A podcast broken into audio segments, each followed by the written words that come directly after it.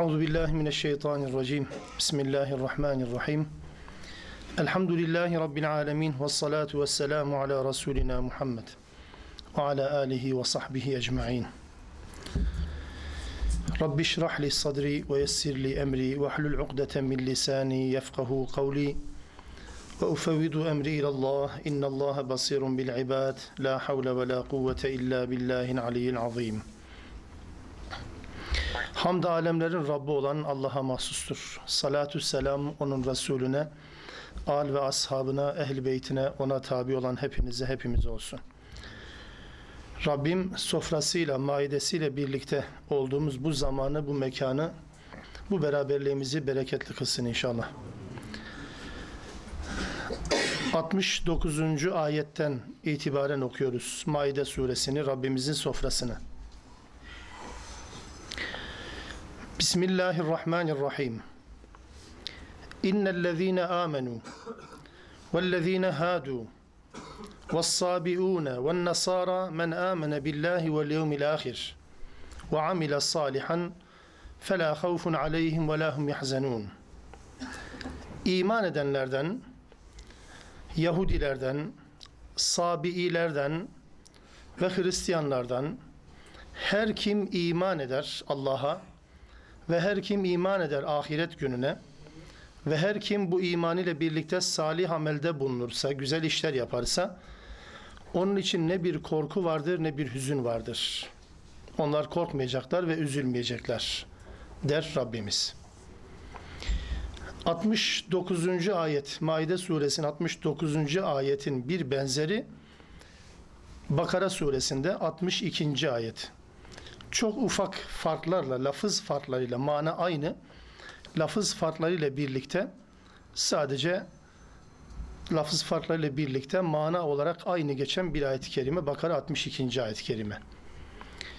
Şimdi bu iki ayet yaşadığımız dönem itibariyle Avrupa ile Hristiyan ve Yahudi dünya ile irtibatımızın olduğu, dirsek temasına geçtiğimiz bu dönemde çokça fazla gündeme getirilen, bazen amacından saptırılan, bazen bulunduğu bağlam dikkate alınmadan siyak ve sibak, eskilerin siyak ve sibak dediği, yenilerin bağlam dediği şey dikkate alınmadan değerlendirildiğinden dolayı bazen amacı dışında kullanılan ayetler haline dönüştürülüyor. Tabi bir defa bu 69. ayet başlı başına bir sure değil. Bundan önce geçen 68 tane ayet var ve bundan sonra da bir o kadar ayet gelecek. Aynı şey Bakara suresinin 62. ayeti için de geçerli. Orada da 61 tane ayet var öncesinde ve ondan sonrasında yaklaşık 220 tane ayet var. Yani bu ayetlerden iki tane Kevser çıkar, iki tane İhlas çıkar, iki tane Asır çıkar. Eğer ayet tek başına bir sure olacaksa, ayet tek başına bu konudan bahseden bir ayet olsaydı eğer, konu bütünlüğü sadece bundan ibaret olan bir konu olsaydı el, elbette bu kısalıkta ya da bu uzunlukta bir sure ortaya çıkabilirdi. Mesele bu değil tabii ki. Bu bir ayetin bulunduğu bağlamı dikkate almanın önemiyle alakalı söylediğim birkaç cümle. Bunları bulunduğu bağlamı dikkate almadan değerlendirdiğimiz zaman herkesin kendi düşüncesine, kendi anlayışına göre hükümler, sonuçlar ortaya çıkabileceği ayetlerdir. Bu ayetlerle alakalı iki ayetle alakalı yani Bakara 62 ve Maide 69. ayetle alakalı ortak iki şey söyleyeceğim. Bu iki şey bu ayetle alakalı anlamamız gereken en önemli şeylerdendir. Birincisi şu. Bir defa her iki ayette öncesinden İsrailoğulları ile alakalı onların din anlayışıyla, onların Allah anlayışıyla alakalı olarak Rabbimizin onları yerden yere vurduğu, deyim yerindeyse yerden yere vurduğu ayetler. Kitapları ne hale getirdiklerinden, dinlerini, inançlarını ne hale getirdiklerinden bahseder. Bakara'nın 61. ayetine kadar ve Buran 68. ayetine kadar mesela. Arkasından sanki Müslümanlar bu ayetleri okuduğu zaman, Kur'an'ın muhatabı olan kişiler bu ayetleri okuduğu zaman şöyle bir tablo ortaya çıkar. Bu İsrailoğulları var ya, bu Yahudiler, bu Hristiyanlar var ya, tarihte, geçmişte yani hepsi aynı şekilde yanlış yapmışlar. Hepsi Allah tarafından lanetlenmiş, hepsi Allah tarafından gazaba uğramış, hepsi Allah tarafından sapık ilan edilmişler gibi bir tablo ortaya çıkarken Allah diyor bir dakika öyle değil. Onların içlerinde iman edenleri de vardı. Ahirete iman edenleri vardı. Ameli salihte bulunanları vardı ve bunlar içinde korku ve hüzün yoktu. Son vahye nasıl iman edenler arasında böyleleri varsa onlar arasında da böylesine istikamet üzere olanları vardır ve onlar için korku ve hüzün yoktur. Ve hem Bakara 62'den ve hem de Maide 69'dan sonra kaldığı yerden Allah aynı şekilde onların din, kitap, peygamber tasavvurlarını eleştirmeye devam eder. Doğru okuma dediğimiz budur değerli kardeşlerim. Yani Kur'an-ı Kerim'i ayetlerini bulunduğu bağlamı dikkate almadan okursak istediğimiz sonuca ulaştırırız ayetleri. İstediğimiz sonuca çıkarabiliriz lehimize ya da birilerinin aleyhine olarak ama ayetin bulunduğu bağlam önemlidir. Dediğim gibi eğer Allah böyle murad etseydi yani sadece bu ayetten ibaret bir sure oluşturabilirdi. O sure etrafında bu ayeti değerlendirebilirdik belki ama öyle değil. Öncesinde anlatılanlar var, sonrasında anlatılanlar var. Arada gelen bu ayet bir defa şunu söylüyor demek ki. Yani onların tümünün bu şekilde olduğunu düşünmeyin. Böyle düşünmek üzereyken tam düşünmeyin öyleleri içerisinde böyleleri de vardı. Bu geçmişle alakalı bir okuma biçimi. İkinci bir şey yaptıkları bütün bu yanlışlara rağmen hem Bakara 62'de hem 69 Maide'de İsrailoğullarının hem Yahudi hem Hristiyan kolu olarak İsrailoğullarının yaptıkları bütün bu yanlışlara rağmen Allah, kitap, din, inanç, vahiy, peygamber tasavvurundaki yanlışlıklara sapmalara rağmen iman edip salih amel işlerlerse bugün itibariyle o kadar yanlışları anladık. Bütün bu yanlışlara rağmen hala kapıları kapatmıyoruz. İman edin gelin. Allah'a ve ahiret güne iman edin. Ve de salih amelde bulunun. Sizin için korku ve hüzün yoktur anlamına onları yeniden mağfirete, yeniden tevbeye, pişmanlığa davet anlamında bir ara ayettir ve kaldığı yerden devam ediyor. Bunu yapmazsanız aynı şekilde Allah'ın eleştirileri ve gazabı devam etmektedir şeklindedir. Değilse bu iki biçimin dışındaki okumaların tümü ayeti birlerinin gönlünü hoş etmek, ayeti bu iki ayeti de birilerinin gönlünü almak, birilerine sempatik görünmek, bazen de bunu yapanların aşağılık kompleksine kapılmaları neticesinde ortaya koyacakları bir anlayış böyle bir sonuca götürür. Onun dışında bir tarafa götürmez. Halbuki bu ayetin öncesi ve sonrası vardır ve bu önce ve sonra ile birlikte değerlendirildiği zaman bu iki prensibi hiçbir zaman unutmayalım. Bütün Kur'an okumayla alakalı, bütün ayetlerle alakalı elbette bağlam önemli, siyak ve sibak önemli, önce ve sonra önemli. Bir ayetin bulunduğu hangi konu içerisindeyse o konu içerisinde değerlendirilmesi lazım ki doğru anlaşılsın. Değilse herkesin kendi keyfine göre ben böyle düşünüyorum, böyle okuyorum diyerek ayeti cımbızla çekmek suretiyle böyle bir okumaya tabi tutma imkanı yoktur. Değilse Allah Bakara suresini 286 ayet yapmazdı da 200 ayet yapardı. Üçer beşer ayetlik bölümler halinde sureler yapardı. Bir tane sure niye? Bir bütün halinde değerlendirmek zorundasınız. E, Kevser'de 3 ayet yani Bakara suresinin bir ayeti kadar bile değildir. 3 ayettir bir sure yapmıştır. Yani sure bağlama dediğimiz şey budur. Onun için bu ayetten herkesin kendi anlayışına uygun ya da birilerinin biraz daha doğru anlamasını sağlayacak. Kendince yani parantez içerisinde söylüyorum bunu. Birilerinin biraz daha doğru anlamasına zemin hazırlayacak. Biraz da şirin görünecek bir okumaya tabi tutmak suretiyle bir sonuç elde etme hakkı da olmaması lazım. Kaldı ki zaten bu ayeti kerimede sadece bu ayeti kerimede bile Allah'a ve ahiret gününe iman eden ve salih amelde bulunan diye ifade edilir. Diyelim ki o anlayışın yaptığı gibi yapsak bile, o anlayışın doğru olduğunu kabul etsek bile, iman hangi iman? Yani burada kitaplara iman yok. Allah'a iman dediğine göre neye imandır peki? Yani Allah'a Allah'ın istediği şekilde iman demek zorundasınız zaten. Allah'a Allah'a istediğin şekilde iman da onun kitaplarına da peygamberlerine de iman. E bu ayet-i kerimede Muhammed Aleyhisselam'a ve Kur'an'a iman diye bir şey yok zaten. Gerekmeyecek mi? Meleklere iman yok gerekmeyecek mi? Hepsi dahil. O zaman hepsi dahilse Allah'ın iman edilmesini istediği her şey dahil anlamına gelecektir elbette. Arkasından ameli salih. Hangi ameli salih? Amel ve salih olması. Kim dedi diye. Mesela Hristiyan dünyanın yıllarca süren Müslümanlara, İslam dünyasına karşı yıllarca süren Haçlı savaşları Hristiyanların en güzel ameli salihlerindendir. Onlar en güzel ameli salih diye onu nitelemişlerdir. Yani Müslüman dünyaya karşı yaptıkları savaş en güzel ameli salihtir. Bugün Yahudilerin Filistin'de icra ettikleri zulmün bize göre zulmün onlara göre de adı ameli salihtir tabii ki. Ne kadar Müslüman eksilirse en iyi Müslüman ölü Müslüman düşüncesi var çünkü. Dolayısıyla onlara göre en iyi ameli salih de budur. Müslümanları bu topraklardan silip götürmektir. Ameli salih onlara göre öyledir tabii ki. Onun için burada hangi iman nasıl bir iman? Hangi amel nasıl amel diye sorduğunuz zaman zaten kendiliğinden ortaya çıkar. Bu demin ifade ettiğim bağlamı da dikkate almak şartıyla. Onun için bu ayeti kerime Hristiyanların ve Yahudilerin ya, sahip olduğu bu yanlış din anlayışının, yanlış kitap ve peygamber anlayışlarının düzeltilmesine dair yeniden bir fırsattır. Gelin iman edin, gelin salih amel işleyin.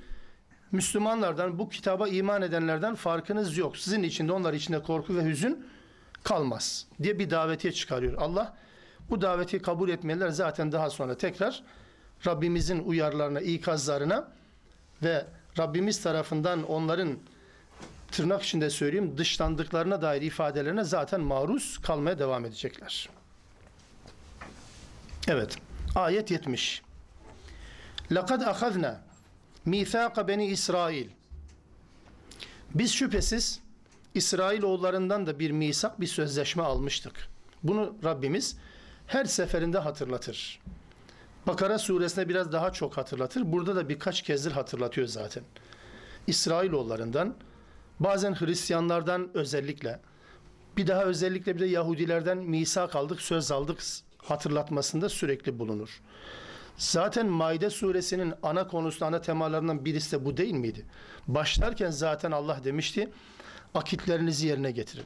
Sözlerinizi yerine getirin.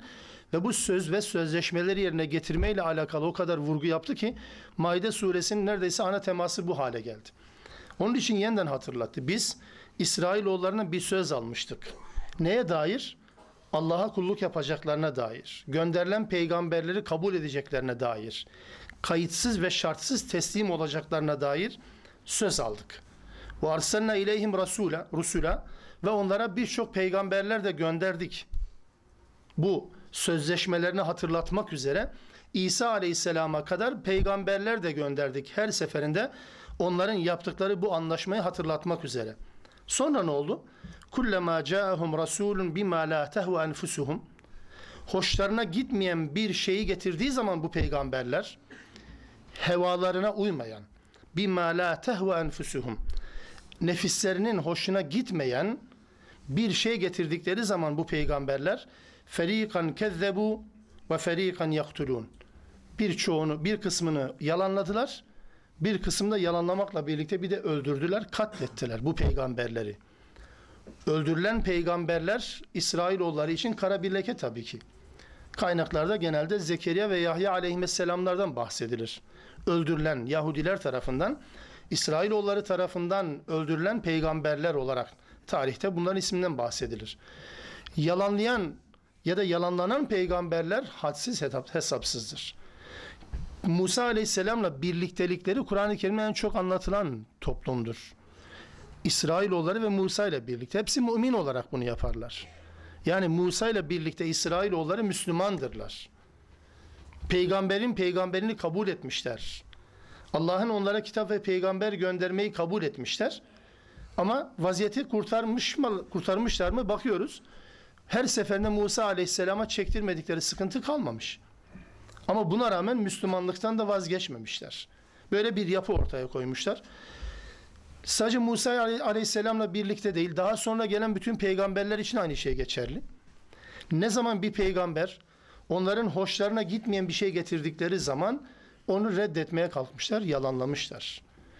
Peygamberi kabul etmenin olmazsa olmaz şartı ne İsrailoğullarında? Peygamberin söylediğiyle benim çıkarım, benim heva ve hevesim uygun olacaksa kabulümdür. Değilse reddederim. Aynı mantık herhalde Müslümanlara da geçmiş olacak ya da Allah bunun farkında bunun bilgisine sahip olmalıdır ki Allah geçmişten bu tecrübeyi bize aktarıyor. Yani peygamberin her söylediği sizin heva ve hevesinize uymayacak. tarihte heva ve hevesine uymadığı için peygamberleri reddeden bir toplum örneği var önünüzde. Siz bari bunu yapmayın. Peygamberin getirdiği birçok şey heva ve hevesinize uymayabilir. Ekonominize, ticaretinize aykırı olabilir. Aile yapınızı sarsabilen ilkeler koyabilir peygamber. Her getirdiği ilkenin mutlaka sizin 2012-2013 yıllarına da ait olması da gerekmiyor. Ona uygun olması da gerekmiyor. Sizin kendi kendinize oluşturduğunuz hayata uygun bir peygamber tasavvur olması da gerekmiyor. Tarihte peygamberin getirdikleriyle hevaları çatışan bu toplum örnekleri var. Siz bari aynısını yapmayın anlamına bir uyarıdır. Geçmişten bize yönelen bir uyarı. Ne zaman peygamber heva ve heveslerine uymayan bir şey getirirlerse reddetmişler. Heva ve hevesine uymuşsa lehlerine ise yani lehlerine ise kabul etmişler ama aleyhlerine ise ötelenmişler, reddetmişler. Müslümanların bunu da dikkate alması lazım. Peygamber aleyhisselamdan duydukları bir kuralı, bir emri veya yasağı çiğneme noktasında nerede durduklarının farkında olmaları lazım. Ya bu da çok fazla oluyor galiba. Yaşanamıyor ya da peygamber bu dönemde olsaydı bak bizim gibi yapardı. Mantığı zaman zaman dile getiriliyor kimi Müslümanlar tarafından. Ya da bazen bazen de çok cesurca çıkışlar da var. Peygamberden duyduğunuz eğer sizin aklınıza yatıyorsa kabul edin değilse reddedin. Hangi mantık? Hangi akıl? Nötr olan nerede? Bozulmamış, tahrif edilmemiş, başka bilgilerle kirletilmemiş zihin nerede? Peygamberden duyduğunuzu ölçün, aklınıza mantığınıza uygunsa eh, değilse onu reddedin. Yok böyle bir şey ya. Peygamberin söyledikleri onların lehlerine de olsa aleyhlerine de olsa fark etmeyecek tiptir Müslüman. Fark etmeyecek insandır Müslüman zaten. Ya değilse ta baştan itibaren Ahzab suresinin ayetlerini bilirsiniz. Hiçbir mümin erkek ve bir mümin kadına Allah ve Resulü bir şeyde hüküm verdiği zaman ona ma kana lehumul khiyarah der. Tercih hakkı yok. Bana göre diye söze başlama hakkı kalmamış olur. Kendi aranızda çekiştiğiniz bir konuyu Allah'a ve Resulüne havale edin eğer iman ediyorsanız der. Havale ettikten sonra peygamberin söyledikleriyle sizin beklentileriniz çatışırsa, çakışırsa ne yapacağız? Yine buna rağmen mümin olmamızın gereği peygamberin söylediği kabul edilmek zorundadır. Eğer in kuntum tu'minune billahi ve yevmil ahir ise Allah'a ve ahiret gününe iman ediyorsanız tabii ki değilse herkes mecbur değil iyi bir Müslüman olmaya. Herkes iyi Müslüman olmak zorunda değil zaten. Yani zorunda değil derken dünyevi anlamda kimse kimseyi zorlamaz. Allah'a göre herkes iyi Müslüman olmak zorunda cennete hak edebilmek için. O anlamda demiyorum tabii ki. Ama dünyada herkesin iyi Müslüman olma zorunluluğunu beklemeyin. Böyle kimse de zorlama hakkı da olmaz zaten. Onun için Allah diyor ki eğer Allah'a iman ediyorsanız, ahirete iman ediyorsanız durum böyledir. Peygamberin söyledikleriyle sizin hevanızın uyuşması beklenmiyor. Çoğu yerde de zaten heva ve hevese aykırı şeyler olabilir. Yani şöyle bir tasavvur ettiğimiz zaman hani bazen şiirde bazen ilahi ve ezgilerde bunu söylerler ya. Yani peygamberle birlikteliğe, peygamberle beraberliğe ne kadar tahammül edebiliriz? İman ölçümüz galiba o. Yani mesela her şeyinize karışan bir insanın sürekli evinizde misafir olmasına tahammül edemiyorsunuz.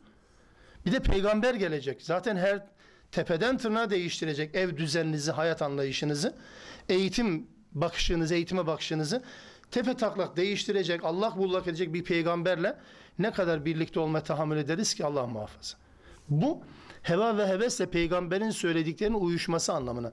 Ta ilk baştan itibaren söylenen bir kuraldır. Fıkı tarif ederken ilmihal anlamdaki fıkıh demiyorum. İlk dönemlerde fıkıh inançtır, akidedir. Ma'rifetün nefsi ma leha ve ma aleyha diye tarif ederler. Fıkıh odur ki kişinin kendi lehine de kendi aleyhine de olan şeylerin marifetidir. Yani bilmesidir, bilincinde olmaz. Sadece kodlayarak değil yani ben şu bilgiye sahip anlamına değil. Ma'rifetün nefsi ma leha ve ma aleyha. Lehine olan şeyleri öğrendiği kadar aleyhine olan şeyleri de öğrenmesidir. Fıkıh budur. Onun için İsrailoğullarından Müslümanlara miras kalan yeni bir ahlaki bozulmayla karşı karşıyayız. Peygamberin söyledikleriyle benim hevam ve hevesimin uyuştuğu kadar ben kabul edeceğim mantığı İsrailoğullarından kalma bir mantık. Sözlerini bu anlamda bozmuşlar ve birçok peygamberi yalanlamışlar, inkar etmeseler bile yalanlamışlar. Birçoğunu da öldürmüşler, şehit etmişler. Sonra Allah onları başıboş mu bırakmış? Hayır. Ve hasibu alla tekune fitnetun ve zannetmişler ki onların başına hiçbir musibet gelmeyecek. Yani Allah da fırsat vermiş. Öyle ya. Çünkü günah işleyenlerin, isyan edenlerin başına hemen bir musibet geldiği takdirde zaten kimsenin günah işleme, isyan etme imkanı kalmaz. Allah da fırsat vermiş ve bu insanlar kendi başlarına bu yaptıkları melanetten dolayı, isyandan dolayı başlarına bir musibetin gelmeyeceğini zannetmişler. Fe'amu ve sammu. Gözlerini kapatmışlar, kör olmuşlar ve sağır kesilmişler. Gözleri görmüş, kulakları işitiyor tabii ki. O anlamda değil. Hani Furkan suresi Rahman'ın kullarının özelliği anlatılırken onlar ki Allah'ın ayetleri kendilerine okunduğu zaman sağır ve kör kesilmezler. Bu anlamdadır. Onlar ki sağır ve kör kesilmezler. Gözler görmüş, kulaklar açık duyuyor da. Ama Allah'ın ayetlerini görmedikten ve duymadıktan sonra görmek ve duymak, duymak ve görmek değildir. Allah böyle ifade eder. Sağır ve kör kesildiler. Sümme tâballahu aleyhim. Sonra Allah onların tevbesini kabul etti. Eh, yani döndüler, akılları başlarına geldi. Sümme amu ve sammu kethirun minhum. Yeniden, tekrar. Hani azap gelmedi ya, biraz azap ertelendi ya, biraz ötelendi ya. Rahat bir imkan, rahat bir ortam oluştu ya. Yeniden sağır ve kör kesildiler onların çoğu. Allahu basirun bima ya'melun. Allah onların yaptıklarını görmektedir. İsrailoğulları tarihinde zaman zaman azaplar gelmiş fakat Allah fırsat vermiştir. Fırsat ver imtihandır sonuçta. Müslüman odur ki sıkıntıları imtihan bildiği kadar bolluklar da imtihan bilendir. İsrailoğulları sadece sıkıntılı dönemlerde akılları başlarına geliyor. Bolluk dönemlerinde zannediyorlar ki işler tıkırında Allah da bizden razı. O yüzden Allah'ın gönderdiği ayetleri görme, onları algılama, onları duyma noktasında gözlerini ve kap kulaklarını kapatıyorlar. Azap geliyor her seferinde. Hatta Araf suresinde ve İsra suresi ilk ayetlerinde onlara bu şekildeki azabın nasıl geldiğinden bahsedilir. Araf suresi der ki 167. ayet-i kerime ve iz teezzene rabbuke Rabbin şunu ilan etti. لَيَبْعَثَنَّ عَلَيْهِمْ اِلَى يَوْمِ الْقِيَامَةِ Kıyamet gününe kadar. Belli bir zamanla alakalı değil bu bakın. Allah kıyamet gününe kadar. Kıyamet kopmadığına göre bugün de bu kural geçerli bakın. Araf 167. Kıyamet gününe kadar onlara göndereceğim. Allah ilan ediyor bunu. Neyi? Men yesumuhum su'el azab. Onlara en kötü azabı yapacak. Onlara en kötü acıları çektirecek birilerini onlara göndereceğim der Allah kıyamet gününe kadar. Hangi periyotlarla ama? İşte bu zaman zaman ipi gevşetme diyebileceğimiz gevşeklikler var ya onları kudurtuyor ve yoldan, çığırdan çıkmaları neden oluyor. Ama biliyoruz ki Allah'ın bu vaadi haktır ve kıyamet gününe kadar da böyle devam eder. Kıyamet gününe kadar onlara azabın en kötüsünü verecek birilerini musallat edeceğim der. İnne rabbeke leseri'ul ikab. Rabbin gerçekten azabı seri olarak çok çabuk süratli verendir der. Bu aynı şekilde bu hükmü destekleyen İsra suresinin ayetlerinde de aynı konu anlatılır. Ve ketebna ila beni İsrail fil kitab letufsidunne fil ardı marratayn ve leta'lunne uluven kebira. Biz kitapta İsrailoğulları için şunu yazdık. Dedi ki siz yeryüzünde defalarca ayet-i kerimenin motamot meali iki defa diye geçer de marrateyni bir olmayan şey demektir. Yani birden fazla. Defalarca bozgunculuk yapacaksınız. Ve defalarca da büyüklük taslayacaksınız. Sonra ne olacak? فَاِذَا جَاءَ وَعْدُ اُلَاهُمَ بَعَثْنَا عَلَيْكُمْ عِبَادًا لَنَا اُلِي بَأْسٍ شَد۪يدٍ فَجَاسُوا خِلَالَ الدِّيَارِ وَكَانَ وَعْدًا مَفْعُولًا İlk bozgunculuk yaptığınız dönem geldiğinde sizin üzerinize sizin hakkınızdan gelecek güçlü, kuvvetli bir takım kullarımızı musallat edeceğiz. Ve siz memleketin sağına soluna kaçışacaksınız. Allah'ın yapılması gereken ve kesinlikle yapılacak olan vaadi budur ve yerine gelecektir, gelmiştir de. Ayetlerin devamında İsra suresi 8. ayete geldiği zaman şöyle der. Bu azap şekillen anlattıktan sonra Asa rabbukum en yerhamekum. Belki de Rabbiniz size merhamet etmek ister. Gelin Allah'ın rahmetine talip olun. Yok kabul etmediniz mi? Ve in uttum udna. Ve in uttum udna. Eğer siz dönerseniz bu azaba yani Allah'a isyana, fesada, bozgunculuk yapmaya dönerseniz udna biz de döneriz. Allah'ın bu vaadi kıyamete kadar da geçer. Onun için İsrailoğulları kendilerine musibetlerin gelmediğini zannettikleri bir sırada zannediyorlar ki Allah da kendine yürü kulum diyor. Allah da onların hayatından razı şeklinde bir sonuç çıkarıyorlar. Halbuki bu onlara Allah'ın rahmetinin gereği tanınan bir fırsattır. Değilse azap her zaman gelecektir. Allah'a isyan etmeler neticesinde takvimini Allah'ın belirleyeceği bir şekilde olmak kaydı şartıyla azabı sürekli onların peşinde olacaktır. Ne zaman sağır ve kör kesildiler aynı şekilde musibetler birbiri sıra peşini kovalayacaktır onları. Diyor Rabbimiz. Ayet 72 لَقَدْ كَفَرَ الَّذ۪ينَ قَالُوا اِنَّ اللّٰهَ هُوَ الْمَس۪يحُ بْنُ مَرْيَمْ 72 ve 73'ü birlikte okuyacağım. Şüphesiz Allah Meryem oğlu Mesih'tir diyenler küfre girmiştir. Ve kâlel Mesihu oysa Mesih İsa şöyle demişti. Ya beni İsrail, ey İsrailoğulları. U'budullaha Rabbi ve Rabbekum. Benim de Rabbim, sizin de Rabbiniz olan Allah'a kulluk yapın. İnnehu men yüşrik billahi fekad harramallahu aleyhil cenneh. Ve me'vâhun nar. Bilin ki kim Allah'a şirk koşarsa, kim Allah'a bir şey ortak koşarsa Allah ona cenneti haram kılmıştır ve onun varacağı yer barınağı da cehennemdir. Ve ma lizzalimine min ansar. Ve zalimlerin hiçbir yardımcısı yoktur. Laqad kefara allazina qalu inna Allaha thalithu thalatha. Aynı şekilde Allah üçün üçüncüsüdür. Ya da Allah üç ilahtan birisidir diyenler de küfre girmiştir. Ve ma min ilahin illa ilahun vahid. Oysa bir tek ilahtan başka ilah yoktu. Hal böyleyken bunlar üç ilahtan birisi dediler Allah'a. Ve illem yentehu amma yekulun.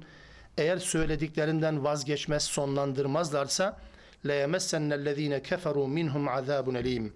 Küfredenlere bu insanların içlerinden küfredenlere elim bir azap dokunacaktır der Rabbimiz.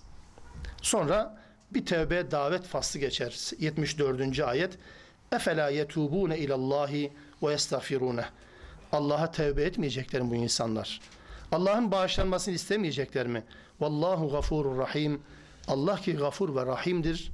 Hal böyleyken Allah'ın rahmetine ve mağfiretine sığınma imkanı varken buna sığınmayacaklar mı hala istemiyorlar mı diye Rabbimiz onlara bir davetiye çıkarır. Az önce 69. ayet konunun başında okuduğumuz ayeti kerime ile yan yana 73 ve 74. ayetleri okuduğumuz zaman 72 ve 73. ayetleri okuduğumuz zaman ne anlam çıkar? Bu yapı içerisinde bu Hristiyanlık inancı zaten Allah tarafından küfür olarak ilan ediliyor. Bunu da söylemiş olalım.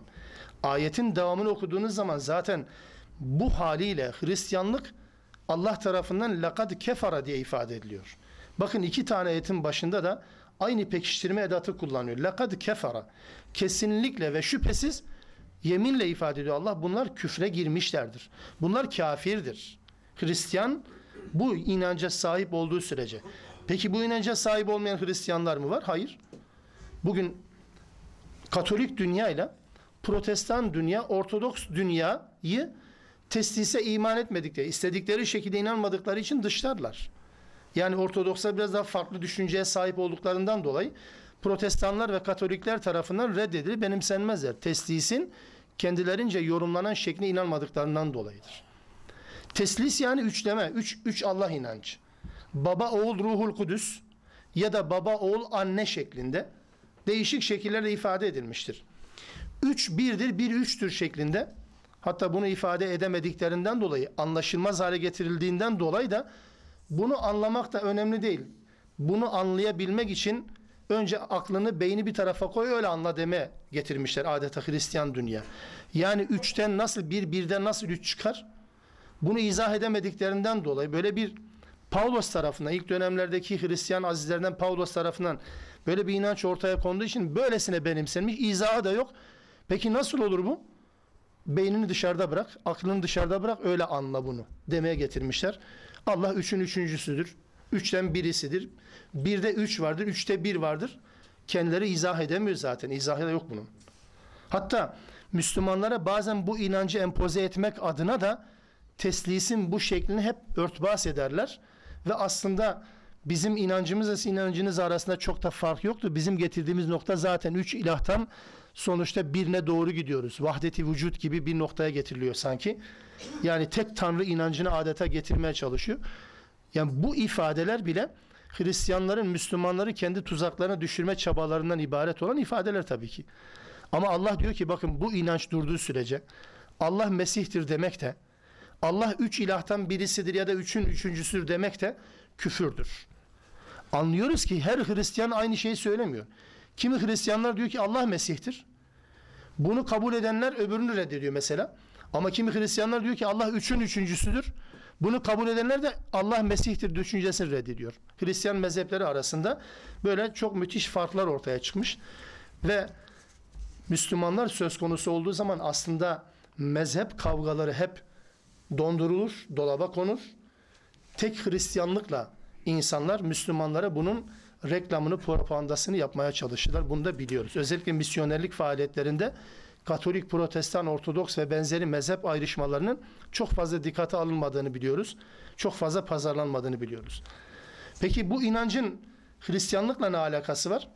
Allah diyor ki İsa Mesih'in kendisi zaten benim de Rabbim, sizin de Rabbiniz olan Allah'a kulluk yapın demişti. Demiş miydi? Meryem suresinde İsa aleyhisselam Meryem tarafından dünyaya getirildiği sırada onunla alakalı olarak kimi ithamlara maruz kaldığında Meryem çocuğu gösterdi. Dedi ki bununla konuş. Ben ne diyeyim ki? Ben ne konuşabilirim ki ne anlatabilirim size?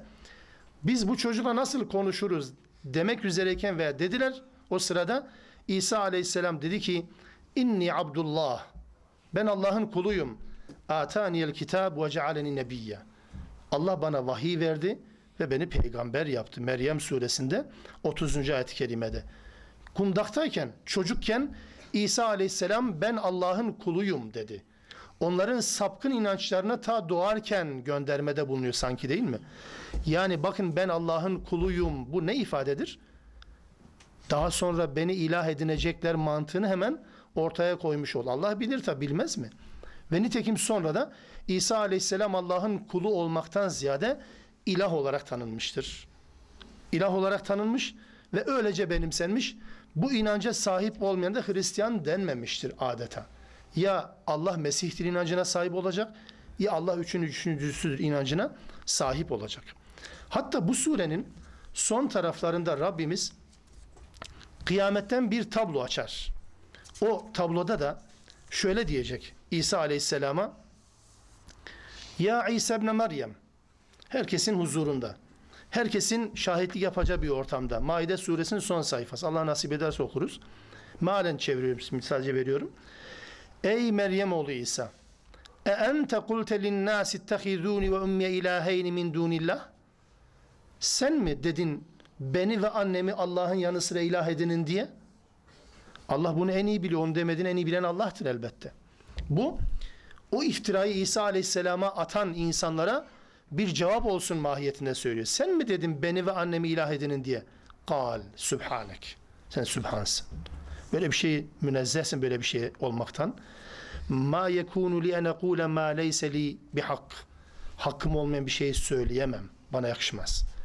İn kuntu kultuhu fakat alimte. Eğer ben bunu söylemiş olsaydım sen bunu kesinlikle biliyorsundur. Bilirdin zaten. Ta'lemu ma fi nefsi ve la a'lemu ma fi nefsik. Sen bende olanı bilirsin, ben sende olan ne bileyim mahiyetini bilemem ki. Sen benim özümde olan, içimde, ruhumda olan her şeyi bilirsin. İnneke entel allamul guyub. Sen bütün gayıpları bilensin der. Ma kultu lehum illa ma amartani bih. Bana emrettiğinden başkasını söylemedim. En i'budullaha rabbi ve rabbekum. Aynı şey. Benim de Rabbim, sizin de Rabbiniz olan Allah'a kulluk yapın demekten başka bir şey söylemedim bu insanlara. Ve kuntu aleyhim şehiden ma dumtu fihim. Onların arasında olduğum sürece de onların arasında olduğum sürece de ben buna şahittim ve böyle devam etti kulluk. Felemma tevaffeyteni kunte enter rakibu aleyhim. Beni vefat ettirdiğin zaman artık benden sonra ne yaptılar onu sen daha en iyi bilensin. Gözeten sensin onlar ve ente ala kulli şeyin şehit ve sen her şeye şahitsin. Onun için Hristiyanların İsa Aleyhisselam'la alakalı bu tasavvurları baştan sona safsata ve Rabbimiz tarafından reddedilir. İsa Aleyhisselam'ın hayatındayken ortaya koyduğu, hatta çocukluğundan itibaren ortaya koyduğu, vefat edinceye kadar da ya da Allah tarafından vefat ettirilinceye kadar da taşımış olduğu görevi ya da mesajı buydu. Bana değil Allah'a kulluk yapın. Benim de Rabbim sizin de Rabbiniz olan Allah'a kulluk yapın demişti. Tabi Hristiyanlıktaki bu Meryem tasavvuru, Hristiyanlıktaki ilah tasavvuru daha sonra Müslümanlara da yansıyacaktır. Yani bir peygamberi ilahlaştırma mantığının bir toplumu bir ümmeti ne hale getirdiğine ilişkin önemli bir örnek olduğundan dolayı Rabbimiz bunların örneğini bize aktarır ki aynı yapı, aynı inanca, aynı yanlış tasavvura sahip olmayalım. Hatta daha sonra gelecek 75. ayet-i kerimede İsa Aleyhisselam'ın annesi üzerinden de bu mesaj verilecek. Geçeceğim oraya ama özellikle neden mesela putperest dünya dişi tanrılara taparlar? Mesela müşriklerin Mekke müşriklerinin Kur'an vahyinin geldiği dönemde Lat, Menat, Uzza putların tümü dişidir. Yani müennestir, dişidir. Kadın ismi olarak geçer hepsi. Hepsi müennes olarak geçer. Hristiyanların bu inancıyla yani Meryem'i ilahlaştırma inancıyla özellikle putperestlerin bu dişi put inancı arasında da bir bağlantı var mı diye insan düşünmeden de edemiyor. Herhalde vardır çünkü bir inanç doğru istikametten çizgiden saptıktan sonra nerede duracağı belli olmaz. Bu da bunun bir işaretidir. Allah'ın istediği bir peygamber tasavvuru oluşmayınca insanların kendi kafalarında oluşturduğu bir peygamber tasavvuru, mecburen yerleşecektir. Çünkü insanlar onsuz edemeyecekler. Ayet 75 Mel Mesihu ibn Meryem'e illa Resul Meryem oğlu Mesih sadece bir peygamberdir. Kad halet min kablihi rusul. Ondan önce de birçok peygamberler geldi ve geçti. Ve ummuhu sıddikatun. Onun annesi Meryem de sıddıktır. Dost doğru bir kadındır. Kana ye'kulani ta'am. Her ikisi de yemek yiyorlardı. Yani yemek yeme vurgusu ne? İzah edeceğim. Unzur keyfe nübeyyinu lehumul ayat. Onlara ayetlerimizi nasıl açıkladığımıza bakın. Summanzur enna yufekun. Hem ayetleri açıklıyoruz onlara. Bir de bakıyorsun ki geri döndürülüyorlar, yüz çeviriyorlar. Nasıl da yüz çeviriyorlar acaba? Enteresan, ilginç. Allah'ın taaccübünü ifade ediyor. Nasıl da döndürülüyorlar? Bu kadar ayet izah etmemize rağmen. Yukarıda 72 ve 73. ayet-i kerimede İsa Allah tarafından bize tanıtıldı Hristiyanların tanıtma şekline tam aykırı biçimde. 75. ayet bunun hulasası. Bu ayetler bir insanla alakalı, bir insanın peygamber tasavvuruyla alakalı ayetlerdir. Daha önceki ayet gruplarında İsrailoğullarının hem Yahudiler hem de Hristiyanların kitap anlayışı üzerinde çokça duruldu. Kitap anlayışı.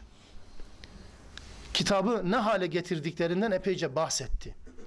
Allah'ın indirdikleriyle hükmetmeyle alakalı. Tevrat ve İncil'i pratiğe dökmeyle alakalı, uygulamaya koymayla alakalı birçok ayet geçti. Okuduk oraya, buraya kadar. Geldiğimiz bu noktada yani 72. ayetten itibaren aynı kesimin bu kez kitap anlayışı değil de peygamber anlayışı sorgulanıyor. Peygamber anlayışı da Allah'ın onlardan istediği şekilden tamamen uzaklaşmış, yozlaşmış. Bunu inkar ederek değil üstelik. İnkar ederek değil, iman ederek ama çok fazla tırnak içinde söylüyorum. Çok fazla iman ederek. Çok fazla severek.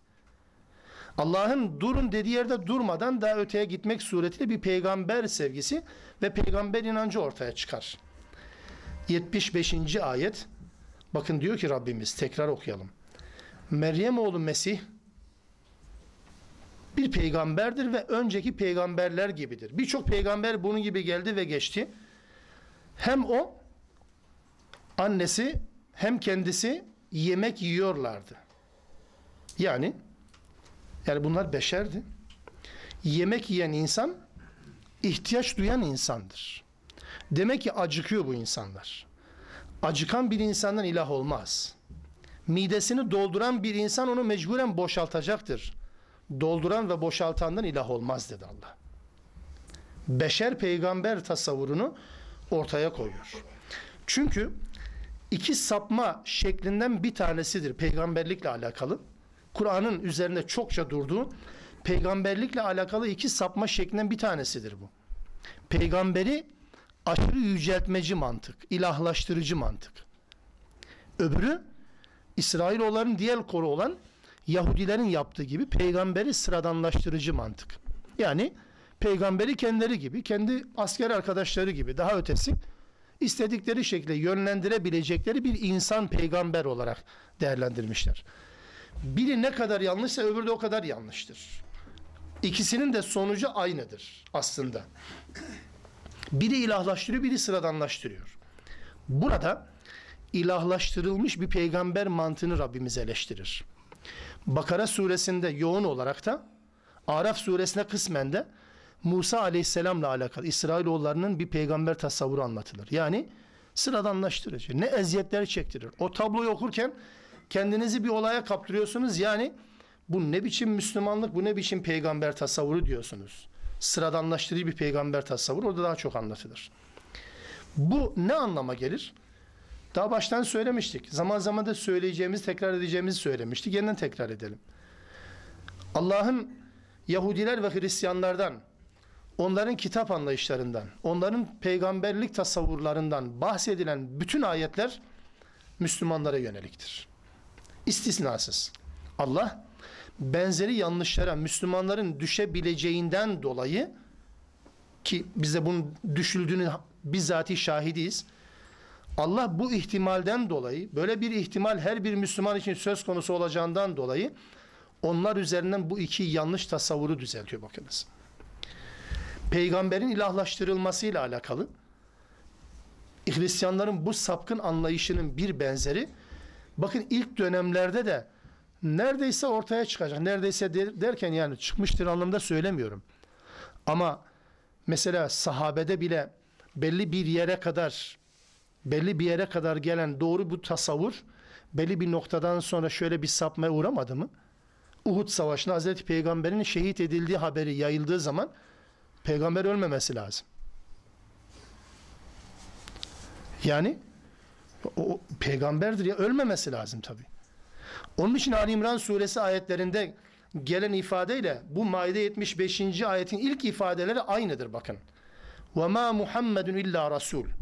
Burada nedir? Mel Mesih ibn Meryem'e illa rasul. Kad halet min qablihi rusul. Orada da öyle. Burada da kad halet min qablihi rusul. Aynı ifadeler. Aleyhissalatü vesselam için aynı şey anlatılır. Çünkü Müslümanlar ilk dönemlerden itibaren eğer engellenmezse peygamber tasavvurları saparsa ondan sonra durulmaz. Ve Muhammed bir elçidir dedi. Kendisine önce de nice elçiler gelmiş ve geçmiştir.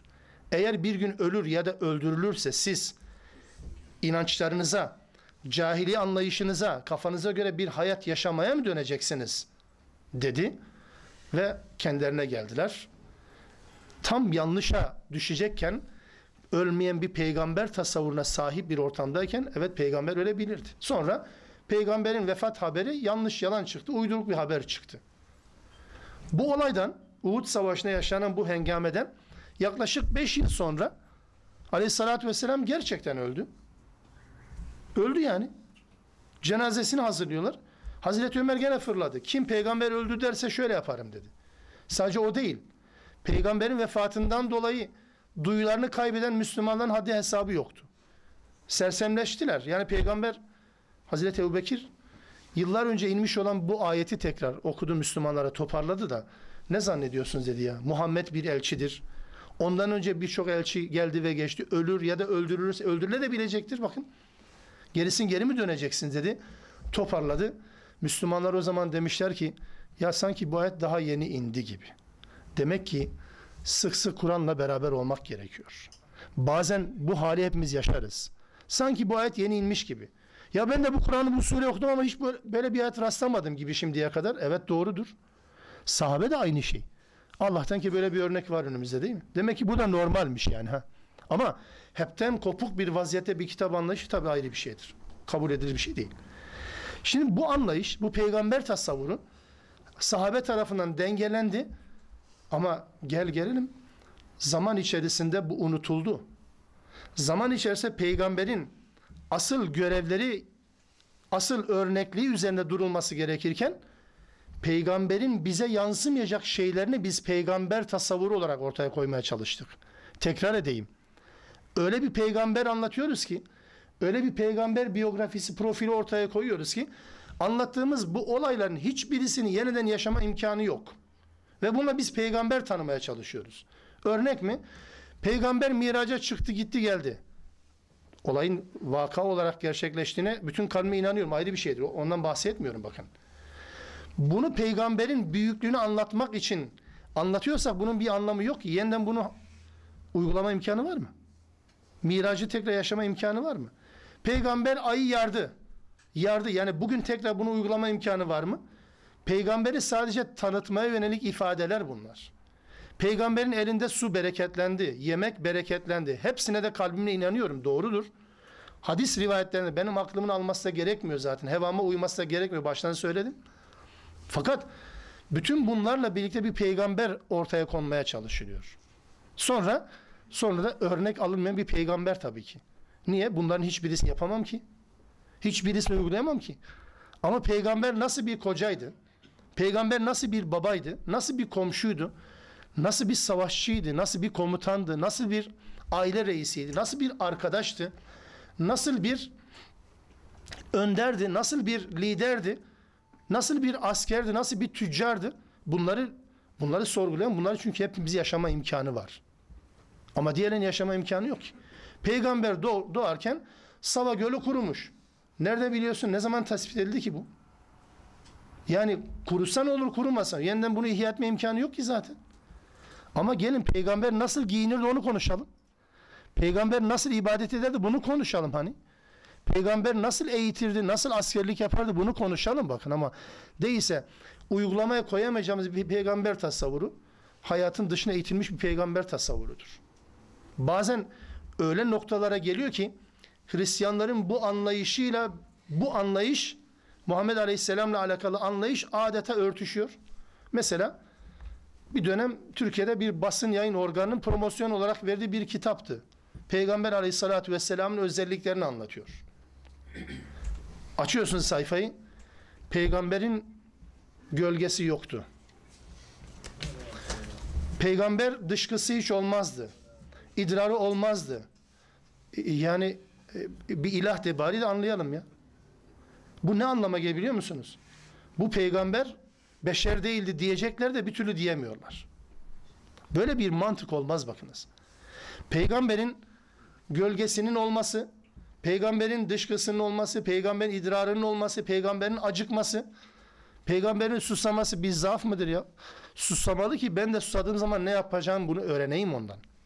Hatta peygamber hanımlarından çekmedi mi? Küstü gitti bir ay boyunca mescitte yattı garibim.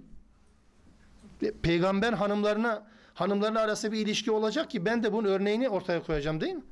Yoksa ilahlaştırılmış bir peygamberi koysanız ortaya arkasından ben otomatikman şunu sorarım. Demek ki bu peygamber örnek alınacak peygamber değil. Bazen de aklıma geliyor belki suizan olarak nitelersiniz. Peygamberi bu şekilde tanıtmaya çalışanların iyi niyetinden ben şahsen şüphe ediyorum. Böyle bir peygamber modeli olmaz. Tabi bunu söylerken beri tarafı da ihmal etmeyelim. Yani peygamberi kendimize benzeterek de yani peygamber olsaydı aynen benim gibi olur diye düşünmeye başlamak da doğru bir peygamber tasavvuru değil. Anlatmaya çalışmayanın ifade edeyim. Hayatın dışına itilen, örnek alınamayacak olaylarla bir peygamber tasavvuru ortaya koymak bizim kendi rahatımızı biraz düşünmemiz anlamına geliyor. Çünkü Bu konuda örnek alacağım bir peygamber yok. Çünkü Allah onu olağanüstü özellikleri donatmıştı. Ben de donatsaydı ben de onun gibi yapardım elbette mantığı gelişecektir. Yok böyle bir şey. Onun için bütün peygamberler geldiği zaman hep onların yemek yiyor olmasından, içiyor olmasından dolayı eleştiriye tabi tutulduğunu biliyoruz Kur'an'da. Yemek yemeleri eleştiri konusu olmuştur. Furkan suresinde Rabbimiz o kesimlerin peygamber tasavvurundan bahsederken şöyle bir ifade kullanır.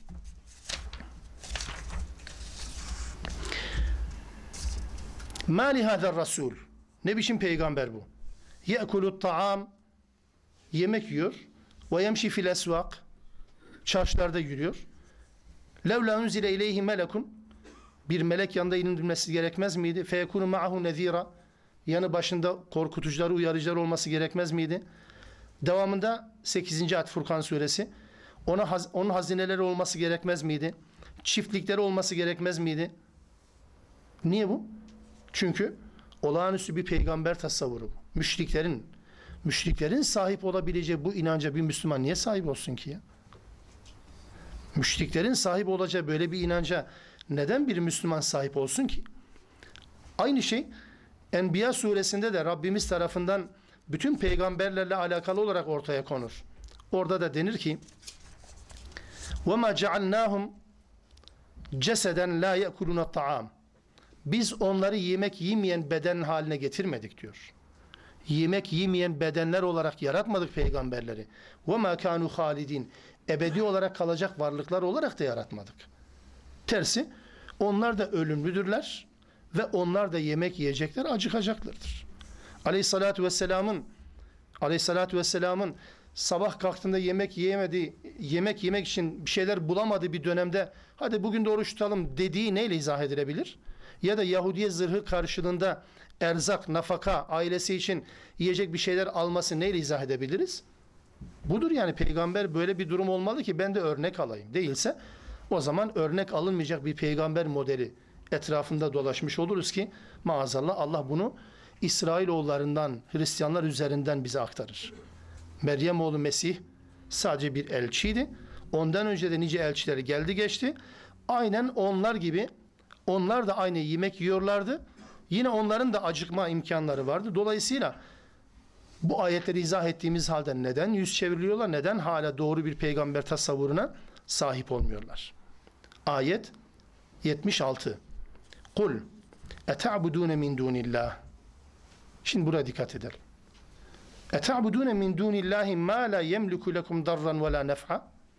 Peki size fayda ve zarar vermeyen, size faydası ve zararı olmayan bu tip varlıklara ne diye Allah'ın yanı sıra kulluk yapıyorsunuz ki? Vallahu huves semi'ul alim. Allah her şeyi işten ve her şeyi bilendir. Nereden nereye getirdi Allah? Tabi peygambere böyle bir özellik verdiniz mi? Arkasından velilere ve azizlere kendilerine kutsallık atfedilen, izafe edilen kimi insanlara da peygamber kadar olmasa bile biraz o oranda yani peygamber değil yani birazcık ona benzer bir takım yetkiler ve tasarruflar da verilmeye başlanır mı? E başlandı tabii ya. Allah diyor ki bakın Mesihiye birisiydi. İsa. Annesi de öyleydi. Bunlar ilah değildi. Bakın size fayda ve zarar verecek durumda değiller. Peygamberler bunlar. İsa aleyhisselam bir peygamber. Ve Meryem de Allah'ın seçkin kıldığı bir kadın. Buna rağmen bakın bunların fayda ve zarar imkanı yoksa ne diye siz bunların bunları Allah'ın yanı sıra kulluk ediyorsunuz bu insanlara, bu varlıklara? Bunların zarar ve faydası yok. Zararı ve faydası olmayan peygamberler için bu durum söz konusuysa onların ötesinde velilere, azizlere, kendilerinden güç beklenenlere, fayda ve zarar vereceği umulanlara dua etmek, yalvarmak, ihtiyaçlarını onlara bildirmek herhalde çok daha abes olacaktır. Peygamber bir Allah tarafından reddediliyor. Zarar ve faydası yok bunun. Bundan bir zarar ve fayda bekleyemezsiniz. Bundan beklemeyen insanlar ne diye başkalarından aynı şekilde beklerler? Bir abimiz anlatıyordu. Buradan bir kardeşimiz. Hacca gittik diyor. Karayolu hacca giderken. Abdülkadir Geylani'nin mezarına gittik. Ziyaret yani Mezar ziyareti sonuçta kendimizi biraz ölçelim, biraz hatırlayalım anlamında belki. Hacca gidiyor. Hac yolcuları bunlar. Allah'ın misafirleri. Bir baktım diyor bizimkiler oturdular. Kağıt yazıyorlar. Kağıt yazıp oraya koyuyor. Ben merak ettim. Ne yapıyorsunuz? Derdimizi arz ediyoruz diyorlar. Kime? Etmeyin Allah rızası için ya dedim diyor. Bu, bu çok garip bir şey, ekstra bir şey değil bakınız. Nedense memleketimizin her köşesine bir tane şube kurmuşlar. Her yerde bir merkez bir şube vardır. Hatta bazıları 3-5 tanedir.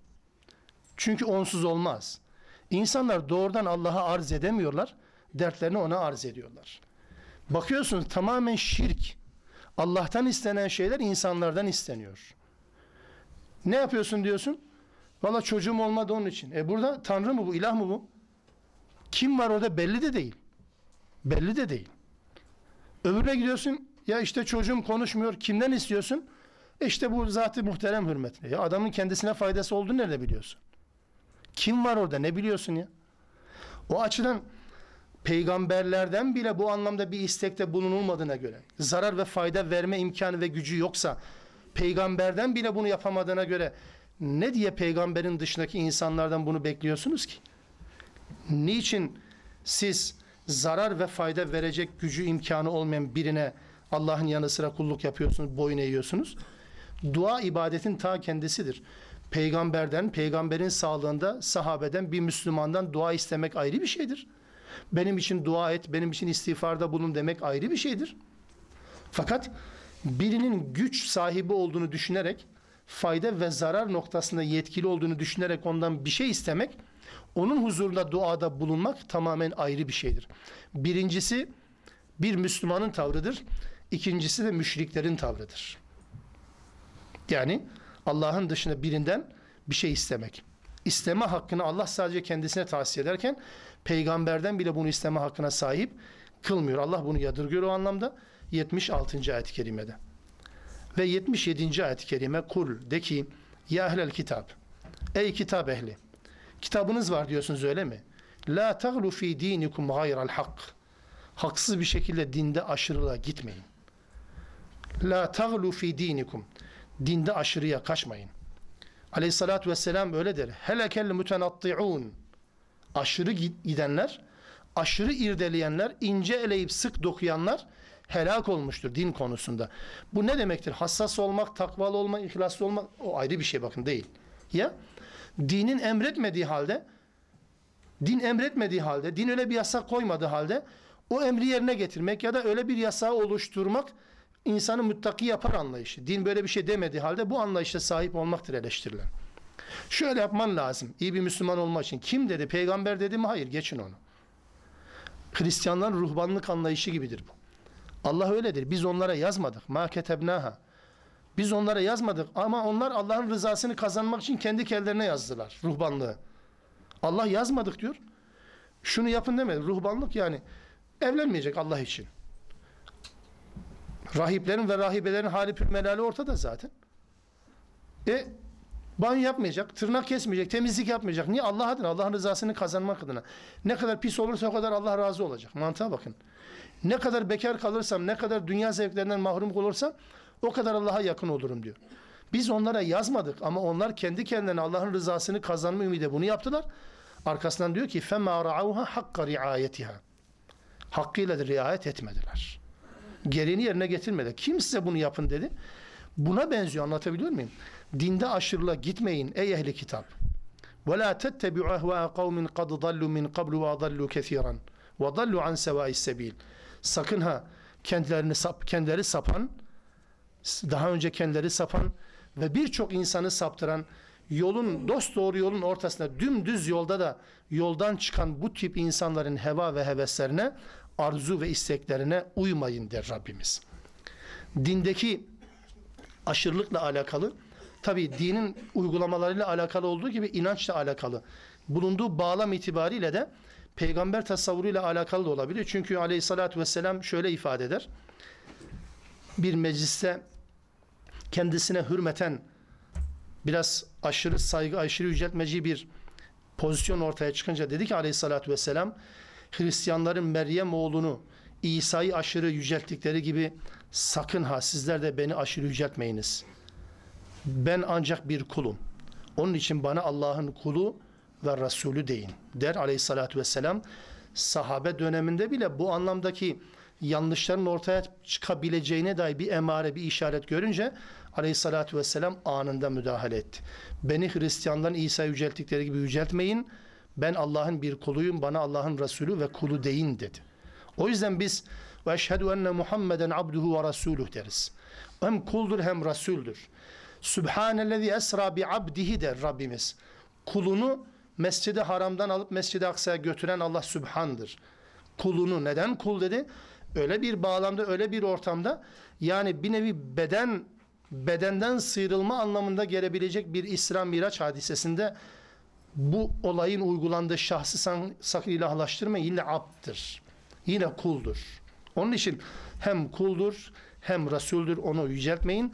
Bu anlamda aşırıya gitmeyin der Rabbimiz.